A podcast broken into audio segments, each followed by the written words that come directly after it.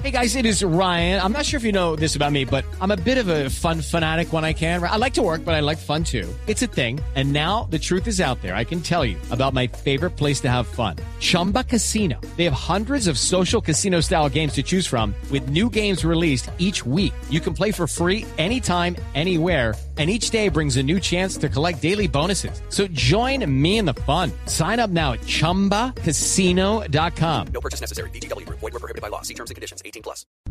Felipe Zuleta es periodista. Está en Mañanas Blue.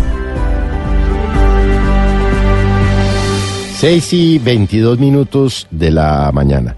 Y hablemos de la expulsión del eh, ciudadano venezolano Carlos Pino.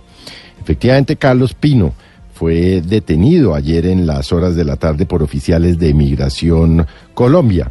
Ha dicho Migración Colombia que precisamente es la entidad encargada de mirar que no se violen las normas que tienen que ver, entre otras, con la seguridad nacional, el orden público, la salud pública, la tranquilidad social, la seguridad pública o cuando existan informaciones de inteligencia que indiquen que representa un riesgo para la seguridad nacional. Pues el señor Pino fue detenido en las horas de la tarde y llevado a la base de Catam.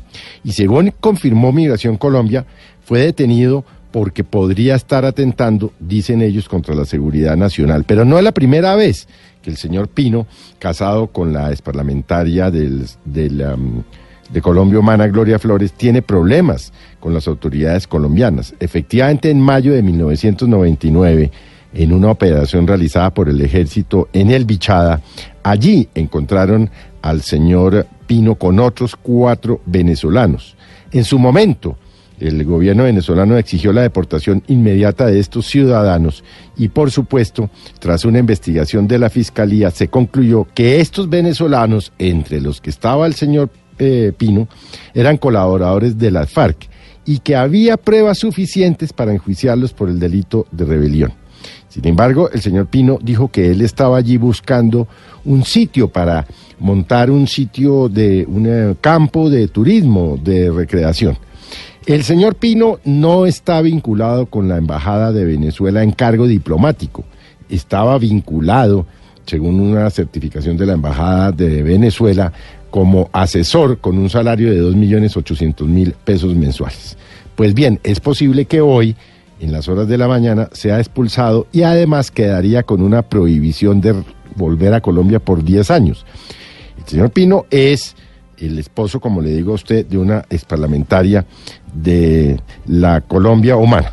Dijo anoche eh, en muchos trinos el, senador Gustavo Petro, pero resalto uno. Si el gobierno de Iván Duque expulsó a Carlos Pino, violó los derechos fundamentales de Gloria Flores y su hijo, es una evidente persecución sistemática a la Colombia humana como grupo civil con identidad política por parte del Estado.